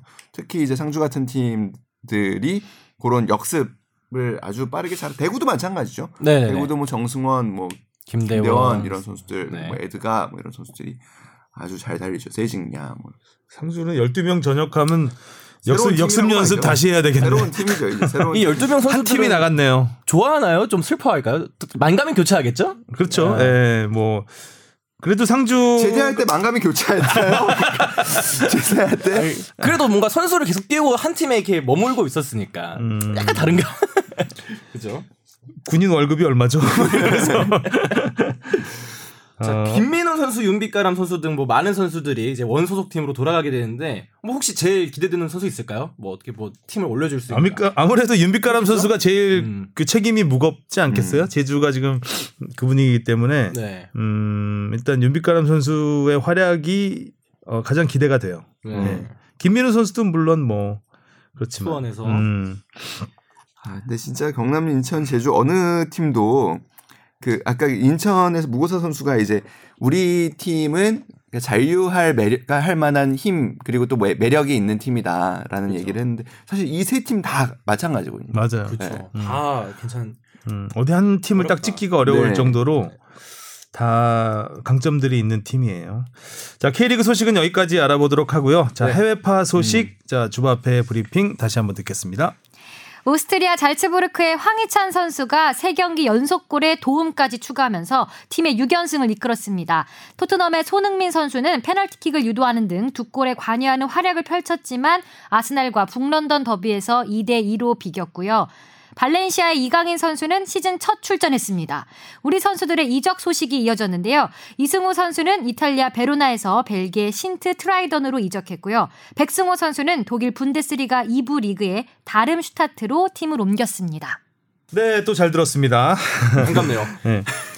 먼저 손흥민 선수 소식. 네. 아, 북런던 더비. 한마디로 뭐 골은 넣지 못했지만 그래도 살아 있네. 음. 네. 네, 어, 그런 느낌? 역시 손흥민? 그러니까 음. 확실히 많이 쉬어서 그런지 몸놀림이 지난 시즌보다 훨씬 가볍다. 저는 용수철 단 느낌이었어요. 약간 음. 통통 튀는 가벼운 느낌. 스카이 콩콩? 네 그런 느낌을 받았습니다. 자, 기록을 잠깐 보면 손흥민 선수가 슈팅 두 개를 모두 유효 슈팅. 아, 그아 레노 너무 잘 골키퍼. 골키퍼한테 네. 막힌 건 정말 손흥민 선수도 뭐 저런 걸 막아 이런 표정이었잖아요. 그 특히 첫 번째 슈팅 오른발로 때린 거 진짜 각 이쁘다고 봤거든요. 아. 아, 레노가 그걸 또 막더라고. 자 그리고 key pass 두 개 이 중에 하나가 골로 연결이 된 패스인 거죠. 그리고 평점이 7.37로 골을 넣은 에릭센, 케인에 이어서 필드 플레이어 중 세 번째로 높았습니다. 케인보다 케인보다는 손흥민이었죠. 에릭센은 뭐 워낙 잘했고 케인 정말. 예, 케인은 뭐 페널티킥 하나에 그래도 괜찮은 움직임이었어요. 네, 뭐 지난 경기들보다. 골대 한 개 맞추긴 했었고 오른쪽에서 참. 그 굿이. 끝나고 골대 머리 이렇게 받고 있는 모습이 좀 짠해 보이긴 했던 에릭 케인 선수였는데 무엇보다 뭐 에릭센이 들어오니까 그렇죠. 예, 에릭센과 손흥민의 이 케미가 참 훌륭했다. 팀이 한 단계 업그레이드된 느낌? 음, 그런 느낌을 네, 받았어요. 중원에서 잡아주고 손흥민 선수가 계속 역습할 준비, 음. 뒷공간 파고들 준비를 하고 있으니까. 손흥민 선수 굉장히 밑에서 시작을 하더라고요. 중앙선 부근에서 공을 잡아서 계속 이렇게 음. 나가서 슈팅하고 패스하고 하는 모습. 어, 굉장히 공격형 미드필더 같은 느낌을 줄 정도로 굉장히 아주 폭넓은 움직임을 보여줬습니다. 한편 또 에릭센 선수는 이제 이적 시장 다치면서 결국 토트넘에 나- 남게 남아야죠. 됐어요. 네. 어, 앞으로 팀에 또 어떤 영향을 끼치게 될지 혹시 뭐 이렇게 막 에릭센 선수가 이렇게 동기부여가 안 되고 그럴 수는 있을까요? 그럴 줄 알았, 그렇죠. 어, 그럴 줄 알았는데 잘했잖아요. 아니 쉽- 그러기는 쉽지 않죠. 음. 그렇게 되면은 FA로서 좋은 팀을 못 갈 텐데요. 음. 네. 그러니까 적어도 어 뭐 이제 이적 협상이 겨울 전에 아마 이제 이루어질 텐데 그리고 대부분의 어떤 팀으로 갈지 대충 정해질 텐데 여, 겨울 전에는 잘해야 음. 좋은 계약을 하겠죠 본인이. 그러니까 뭐 지금 토트넘 입장에서는 뭐 이적료를 챙길 수는 없겠지만 뭐 에릭슨 입장에서는 좋은 조건으로 좋은 팀에 가기 위해서는 열심히 할 수밖에 음. 없겠죠. 그리고 아예 프로 선수가 예, 그러니까 뭔가 뭐 더 극박한 상황에서 더 동기부여를 할 수는 있겠지만 그런 게 사라졌다고 만약에 좀 동기가 사라지고 뭐 이런다면은 사실 저는 그런 수준은 뭐 프로 수- 수준은 아닌 것 같아요. 그리고 프리미어 리그에서 뛰는 수준은 아닌 것 같고 네. 음, 어, 일단은 뭐 그 에릭센의 유무는 그리고 또 손흥민의 유무도 마찬가지인데, 그러니까 토트넘을 뻔한 팀으로 만드느냐 아니면은 조금 예측 불가능한 팀으로 만드느냐의 그 차이를 만들 줄 아는 부분이라고 음. 생각을 해요. 그러니까 그 공격 전개에서 분명히 차이점을 만들 수 있는 선수들이고, 뭐 모라, 뭐 그 다음에 라멜라 이런 선수들이 굉장히 프리시즌부터 해서 시즌 초반에 굉장히 좋은 모습을 보여주고 있지만 네. 이 선수들의 가장 큰 어떻게 보면 아직까지의 단점은 예측이 가능한 범위 내에서 움직인다는 음. 거거든요. 그래서 그렇죠. 그런 부분에서는 에릭센과 손흥민이 이런 폼을 시즌 초반에 좀 유지를 해줘야 되지 않나라는 생각이 들고 토트넘이 아, 좀 시즌 추- 출발이 지난 시즌 막 그 막 우승 경쟁까지도 하고 챔피언스리그 결승까지 올라갔던 팀에 비하면 사실 좀 좋지는 않아 보여요. 네. 않죠. 어, 예, 그래서 음.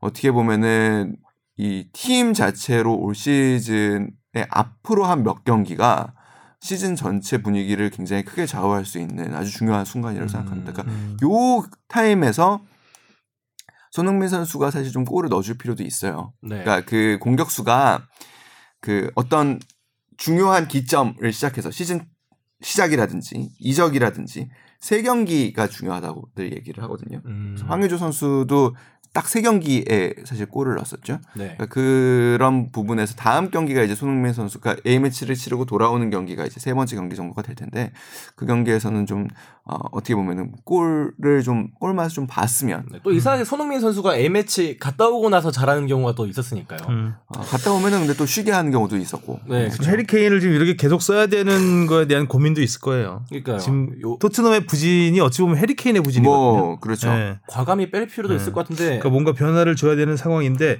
경기력이 뭐 아스날한테 완전 히 뒤졌잖아요. 음. 그쵸. 처음에 먼저 두 골을 넣었다 뿐이지 네네네. 이건 진 경기예요 거의. 그렇죠. 음. 경기력으로 보면 너무 예. 잘했고 경기력으로 보면 완전 히 진 경기라고 볼 수 있기 때문에 아스날도 뭐 올해 그렇게 딱 딱히 좋아진 게 마- 그렇게 많지 않은 팀인데 그런 팀한테 음 너무 기대 이하의 경기력이었던 것 같고 음 반면에 손흥민 선수와 에릭센은 아주 눈부셨다. 네. BBC 기사를 좀 봤는데 평, BBC의 평가를 좀 소개를 해드리겠습니다. 아스날은 fighting spirit 투지가 눈부셨다. top 4의 전쟁 경쟁할 만하다라는 평가를 내렸고 토트넘은 still looking short. 뭔가 부족하다 아직도. 음. 아직도 뭔가 좀 부족하다. 그러면서 2대 0으로 앞섰지만 비긴 걸 감사해야 한다. 감사해야죠. 네. 뭐가 딱- 제일 부족할까요? 뭐 음. 토트넘에. 그러면서 가장 큰 토트넘의 약점으로 라이트백을 꼽았어요. 음, 이번에 다빈슨 뭐, 산체스를 실험했는데 대실패였다. 어, 수비도 별로였고 공격은 느슨했다. 지난 시즌부터 계속 네. 나오던 이런 얘기죠. 얘기를 했고 MOM으로는 규행두지. 아 규행도주 음. 두 번째 골 패스 했다. 넣어준 거는 참, 예. 그- 오바마영 선수한테 찔러준 음. 거 정말 어우 오바메양도 정말 그거 어떻게 거기 바로 달려가면서 그걸 따내는지. 규행도지 선수도 되게 음. 어리잖아요. 그 그런 어린 선수가 빅클럽에서 뜨면서 스무 살이에요. 네. 음. 참 아스날 입장에서는 보물 같은 존재로 지금 주목을 받는 선수고요. 토트넘은 원정 8경기 연속 무승. 2012년 이후 7년 만이라고 하네요. 이 BBC 기사 소개해드렸습니다. 네. 자 다음에 이제 황희찬 선수 음. 펄펄 날고 있는 황희찬 선수 3 경기 연속 골, 4 경기 연속 공격 포인트 대표팀에서도 날았으면 좋겠는데요. 어, 나라스. 음. 이제 황희찬 선수는 골 안 넣으면 그게 더 이상할 것 같아요. 아, 아니, 아무리 오스트리아 리그가 뭐 수준이 유럽에서는 높지 않다고 해도 이거 황희찬 선수한테 직접 들은 얘기인데 그렇대요. 그러니까 지난 시즌에 있던 팀이 함부르크잖아요. 분데스리가의 네. 음, 2부에 있는 음, 그 팀에서는 사실 이렇게 뭐 두각을 나타내지 못했죠.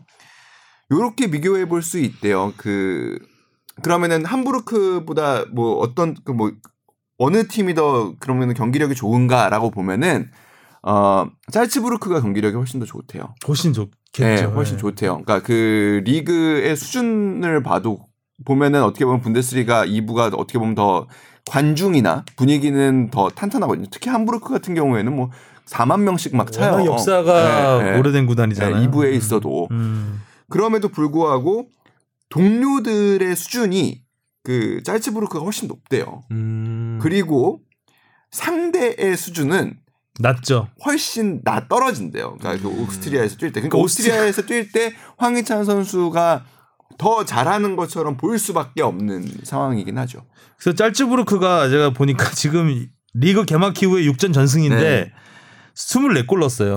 6경기에서 24골 넣고 4실점. 네. 그러니까 그러니까 어 그러니까 다른 다른 팀들 짤츠부르크와 상대하는 팀들의 수준이 음. 어느 정도라는 거를 그러니까 왜 4, 5대 0 뭐 이렇게 다 이겨버리니까 아, 뭐 엄석대. 엄석대. 음. 음.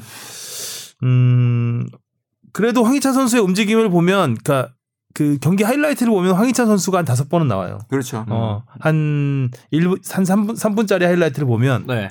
그 정도로 황희찬 선수가 그팀 내에서 거의 뭐 독보적 독보적인 것까지는 아니겠지만 굉장히 중추적인 역할을 하고 있다. 아, 이렇게 보이고요. 대표팀에서는 사실은 뭐 비슷한 유형이라고 볼 수 있는 선수가 많지 않아요. 그러니까 황희찬 선수는 그러니까 우리가 흔히 우리 공격수들이 네. 잘하는 것들이 보통은 보면은 오프 더 볼 움직임이라고 하죠. 그러니까 음. 공이 없을 때의 움직임들이 좋은 선수들이 많거든요.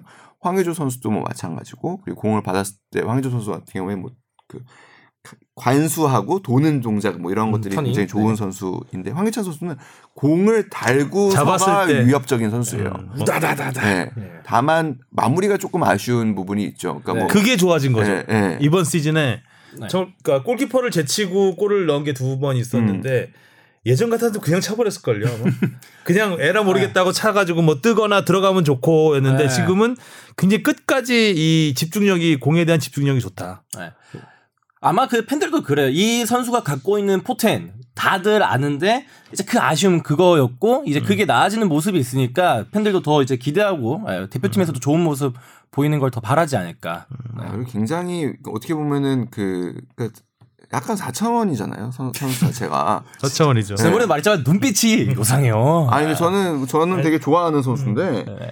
그런 점도 되게 좋아요. 그러니까 예를 들면 우즈 우리 아시안 게임 우즈베키스탄 3대 3 동점 상황에서 그 김학범 감독은 그러니까 손흥민 선수는 아 내가 차야 되나 약간 불안해하고 있는 상황이었고 김학범 감독이 차라고 했던 선수는 이진현 선수. 근데 김학범 감독한테 됐다 내가 차겠다라고 했던 선수. 이러 이거는 뭔데 근데- 뻔했잖아요. 예, 예. 이거는 어마어마한 그러니까 우리가 흔히. 얘기하는 네. 그 똘끼라고 하잖아요. 어 제가 딱그 어. 얘기 하려고 했어요. 그 장점이에요, 근데. 그게 맞아요. 굉장히 장점으로 그 승화되고 있다고 볼 수 있어요 네. 지금. 음. 그게 나쁜 쪽으로 가면은 굉장히 그렇죠. 말썽꾸러기가 되는데 음. 이거는 굉장히 이게 축구를 그러니까 축구 선수로서의 능력을 더 강하게 키워주는, 해주는 네. 어, 투지와 이런 면으로 나가고 있기 때문에 음, 황희찬 선수는 갈수록 기대가 되고 올 시즌은 약간 업그레이드된 듯한 느낌은 확실히 받고 있습니다. 네, 또 뭐 어디 뭐 스카우트에서 왔다는 얘기도 네, 스카우트들이 이번에 많이 보고 있었다 그래요. 빅리그 갔으면 좋겠어요. 음, 이 정도 페이스라면은 충분히 빅리그에서 입지를 할 만하죠. 네.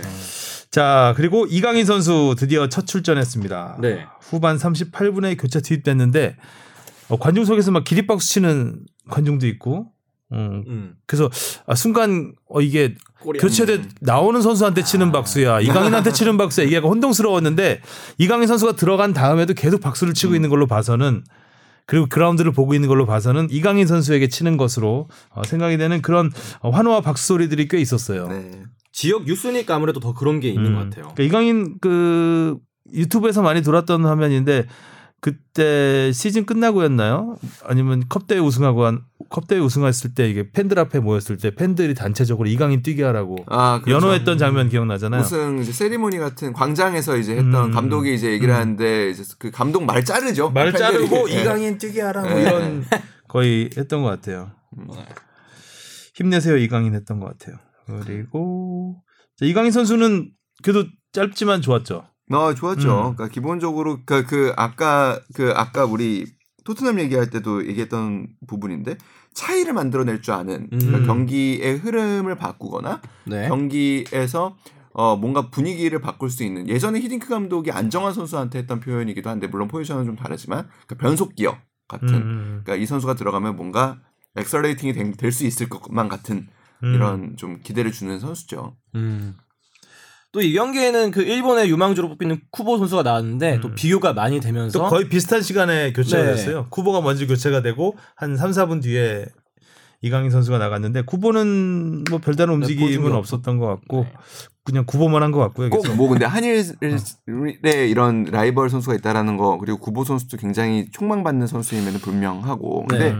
그 아, 현재로서는 사실은 이강인 선수에 대한 우리만의 표, 그 평가가 아니라 그 사실은 훨씬 앞서 있어요. 훨씬 기량 앞서요. 자체가 좀 네. 다른 또게 오늘 피파. 피파에서 그 20세 이하 월드컵 보고서 냈을 때도 첫 번째 이 거론한 이름이 이강인 선수였잖아요. 네. 이강 가장 주목할 주목할 만했던 선수는 이강인이었다. 근데 그거는 반드시 봐야 될 거예요. 그러니까 이 19살, 18살의 이 선수들을 양 나라가 어떻게 관리하고 육성하는가는 음. 우리가 굉장히 그 봐야 할 부분이 있어요. 그러니까 지금 모리야스 감독이 저는 이게 좀 섣부른 얘기일 수 있지만 이번 도쿄 올림픽에서 저는 일본이 우승 후보 중에 하나가 될 가능성이 굉장히 높다고 생각합니다. 홈이기도 하고 워낙 오랜 기간 동안 팀을 육성해왔기 때문에 어 그리고 어린 선수들을 많이 네. 썼어요. 음. 그리고 코파 그러니까 아메리카 때도 그렇죠. 어, 어린 그 그때. 구보도 나- 나갔어요. 네네. 구보는 일찌감치 A 매치 데뷔해가지고 지금 커리어를 쌓고 있는 경우고 그 코파 우리도- 아메리카도 보면은 음. 그 기본적으로 올림픽 팀이라고 봐도 되는 팀이 그쵸, 나갔어요. 그쵸. 거기에다가 와일드 카드를 딱 중요한 요소에 음. 넣, 그러니까 와일드 카드로 뽑을 것도 염두에 둔 사실상 음. 포석이었거든요.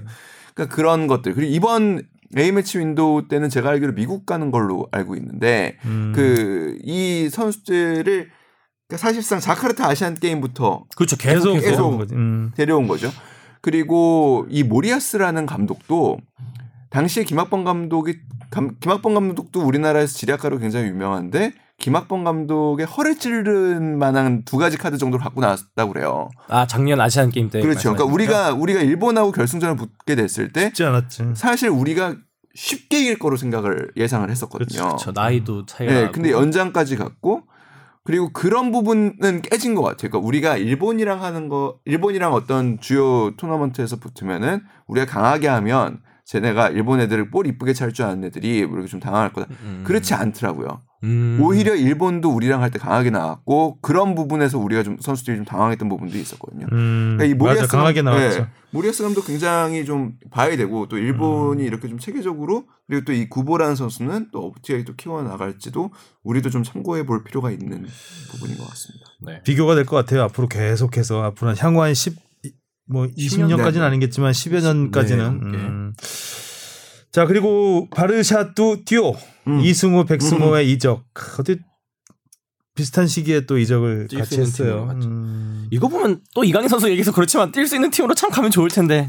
아, 아무튼 그렇습니다. 좀 이승- 뭐 이승우- 좀 다르니까. 이승우 선수의 이적이 좀 되게 쇼킹했죠. 나, 나름대로. 어, 저그 네. 이승우 선수가 또 그 요 기간에 할머니가 돌아가셨어요. 아, 예. 그래서 좀 음. 가족하고는 좀 친분이 있는 편이어서 그 상가도 갔다 오기는 했는데 음. 그러니까 이승우 선수가 마지막까지 보르도도 그 영입 제한이 아, 진짜요? 음. 그러니까 어떻게 보면 그냥 농담처럼 이제 아버님 그러시더라고요. 아, 그거 갔으면 SBS 참 좋았을 텐데라는 얘기를 하시긴 하더라고요. 아, 한박 웃음. 농담처럼 농담처럼 하시긴 하시던데, 그러니까 이 벨기에를 가, 가면서 뭐 그러니까 이런 얘기하면 좀 그렇지만 팀도 선수도 이 팀에 오래 머물 생각은 없는. 음. 예, 어떻게든 내 거를 보여주고 빨리 일단 해야 올- 되고 예, 올라가야 팀도 빨리 올려서 이적료 비싸게. 받아보겠다. 네, 네, 네. 어쨌든 좋은 계약 조건은 괜찮아 아, 괜찮아요. 그렇죠. 예, 거의 팀, 뭐 최고 수준. 팀 내 최고의 연봉 80만 유로 예, 등번호 10번 달았고요. 신트 트라위던 우리는 굉장히 생소한 팀이긴. 한데 네. 현재 리그 16개 팀 중에 12위에 음. 예, 중하위권 예. 뭐 중하위권에 있는 팀이고 뭐 4년 전부터 뭐 그렇게 적극적으로 구애를 했다고 음. 기사에는 나왔던데 음. 아 이승우 선수한테요? 예, 벨- 신트 트라이던이 그러니까 이번에도 그러니까 이승우가 벨기에 도착한 날이 휴일이었대요. 네. 휴일날 병원이 문이 문을 닫으니까 병원한테 연락해서 문 따 해가지고 가서 medical test를 받을 수 있게 그러니까 이승우가 도- 전혀. 어, 불편하지 않게 굉장히 어, 예우를 갖춰서 잘 해줬다는 어, 얘기가 있고요. 이게 또 이 신트 트라이던이란 구단의 그 구단주가 일본이잖아요. 일본에서 야동으로 네. 돈, 버, 돈 버신. 분들이 그 부분 그러니까 여러 가지로 굉장히 좀 고마워. 어, 의외 의외였던 아, 그래서 되게 그, 꽁풍 대회가 있잖아요. 그러니까 비하인드 비하인드 뉴스인데 그러니까 네. 그 있는데 막그 고민을 하더라고요. 아, 그 오피셜 사진이 처음으로 이제 그 현지에서 이제 이승우 선수 형이죠. 그 이승준 씨가 이제 아버지한테 보내줬어요. 자, 그럼 이제 사진 찍었고 이제 아직 보도 자료 같은 거는 안 나온 상황이었는데 네. 고민을 하더라고요. 아, 구단주하고 사진을 찍었는데 이거를 어떻게 공개를 해야 되냐 말아야 되냐.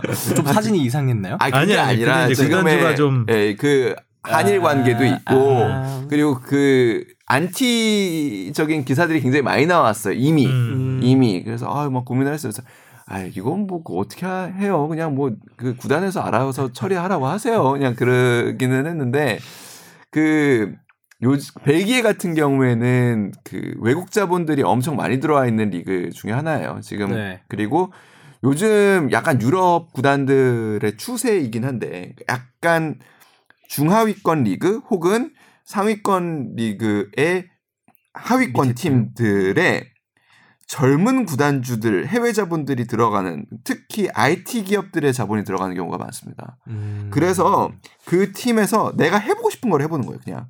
그러니까 뭐 음. 그 예를 들면은 스포츠 사이언스적으로 그 IT와 결합해 볼 수 있는 것들을 아. 실험해 보는 테스팅 베드로서 구단을 한번 운영을 해 보는 음. 그런 그리고 혹은 내가 어떤 그 자본가를 끌고 들어와서 테스트를 한번 해 보는 그러니까 이런 것들이 약간의 변화로 보이거든요. 그래서 네.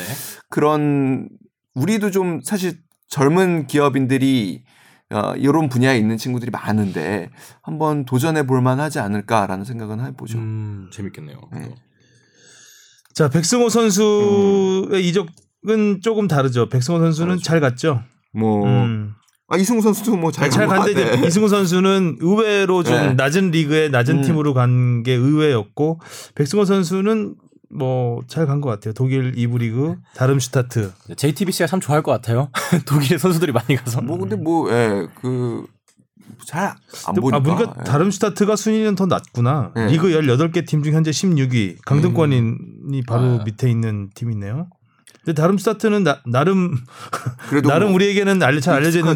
차, 차범근 감독이 처음 네. 갔던 팀이고 했기 때문에 네. 다름슈타트는 왠지 함부르크까지는 아니지만 어, 굉장히 낯익은 어, 팀이었는데 지금 순위는 굉장히 낮은 쪽에 있는. 엊그젠가 백승호 음. 선수가 차범근 만나서, 예. 이렇게 사진 찍은 음, 거를 또 음. 이렇게 올렸더라고요. 음. 어, 뭐 백승호 선수도 마찬가지죠. 그러니까 지금 그 사실 지로나라는 팀, 그러니까 스페인 2부 리그 팀 같은 경우에는 외국인, 그러니까 논 EU 선수죠. 그러니까 EU 그 유- 비유럽 선수가 뛸 수 있는 자리가 굉장히 제한적입니다. 음, 거기다가 두 명이죠. 예, 이적하려던 선수가 눌러 앉게 되면서 백승호 선수가 굉장히 입지가 안 좋아진 상황이었기 때문에 어쩔 수 없었던 사실 선택인 부분 경기를 일단 뛰어야 되니까요. 음. 그리고 제가 알기로는 백승호 선수 역시 가장 염두에 두는 것 중에 하나가 도쿄 올림픽 이거든요. 음. 그래서 올림픽을 뛰기 위해서는 일단 뛸 수 있는 팀에서 경기력을 유지를 하고 올리는 게 굉장히 중요하고요. 네. 그리고 또 그 팀에서 어, 내 상황을 이해를 해주는 것도 굉장히 중요합니다. 그래서 나는 1월 혹은 8월 그 이제 최종 예선과 본선에 갈 수 있는 여건을 만들어 놓고 이적을 하는 게 굉장히 중요했는데 제가 알기로는 백승호 선수도 그런 부분이 굉장히 많이 반영이 된 걸로 알고 있습니다. 음, 음. 그렇습니다. 자, 우리 해외파 선수 이야기는 여기까지 하고요. 해외 축구 소식 간단히 알아보겠습니다. 먼저 주바페 브리핑 들어보겠습니다. 프리미어 리그는 리버풀 맨체스터 시티가 무패 행진을 이어가면서 양강 체제를 일찌감치 시작했습니다. 스페인 프리메라 리가의 쌍두마차 바르셀로나 레알 마드리드는 급격히 흔들리고 있고요. 이적 시장이 마감된 가운데 네이마르는 결국 파리 생제르맹에 잔류하게 됐습니다. 어, 리버풀과 맨시티가 아주 초반에 잘 나가면서 여기도 이제 양강 체제가 서서히 뭐 시작되는 느낌인데 아구에로 선수가 득점 선두 음, 아주 좋은 모습 보이고 있고요. 반면에 스페인은 좀 레알 마드리드, 바르셀로나가 아, 위태위태한 모습을 보이고 있다는 아, 소식이었습니다. 자 오늘 이야기는 여기까지 하면 될 것 같고요. 다음 주에도 저희가 음, 화요일에 벤투호의 투르크메니스탄전이 있기 때문에 아, 수요일에 녹음을 해야 될 것 같습니다. 월드컵 여정을 시작한 벤투호의 경기력과 전망에 대해서 다음 주에는 집중 논의해 보겠습니다. 자 수고하셨습니다. 다음 주에 뵙겠습니다. 고맙습니다. 고맙습니다.